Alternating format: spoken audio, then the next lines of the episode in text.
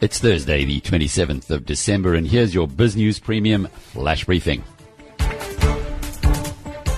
In today's global headlines, after a bruising month, US stocks posted their best day in a decade yesterday as the three major indices rose over 5%. The Dow jumped by more than a thousand points for the first time in its history, while the hardest hit tech stocks, Amazon and Netflix, enjoyed almost double digit percentage gains.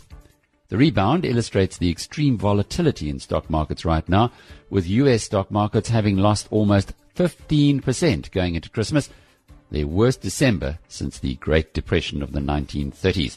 Boxing Day's rebound brings the loss back to a less extreme 10%.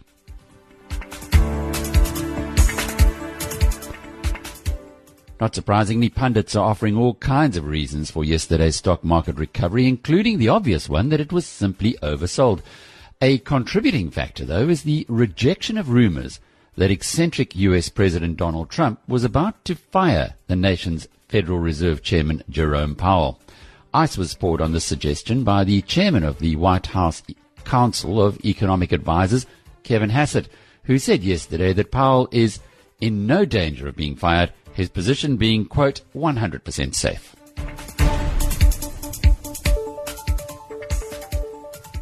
Having briefly joined the thronging crowds at the massive Bentalls shopping centre in Kingston near London yesterday, it was hard for me to believe that the total UK retail footfall yesterday was down 3% year on year.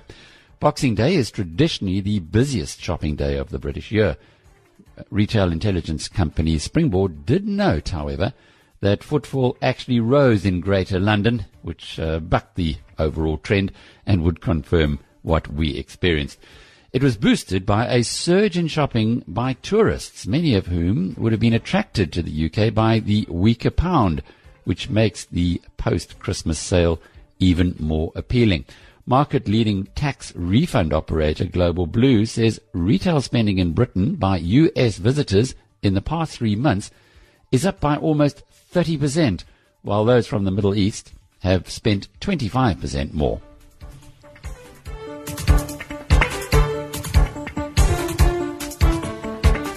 An investigation published today by the Wall Street Journal shows that private investors lost more than $8 billion through the purchase of new secondary cryptocurrencies last year. It found that of 573 digital coins that were launched, 89% are now worth less than the $10 billion that investors paid for them in the first place, with their current value now an estimated $2 billion combined. The journal says a big chunk of the losses were due to fraud. New cryptocurrencies, which peaked with investments of uh, $5.5 billion in May, have virtually dried up with just $60 million attracted in December.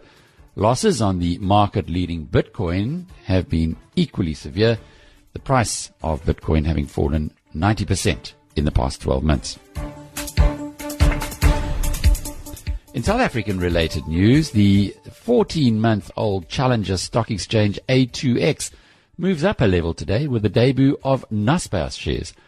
The new listing A2X's 15th, more than doubles the market cap of the stocks that are on the exchange to over 2 trillion rand. Naspers itself has a market cap of one and a quarter trillion rand. Uh, A2X's previous leaders, Standard Bank, 300 billion, and Sanlam, 172 billion. This has been a BizNews Premium Flash Briefing. I'm Alec Hogg. Until the next time, cheerio.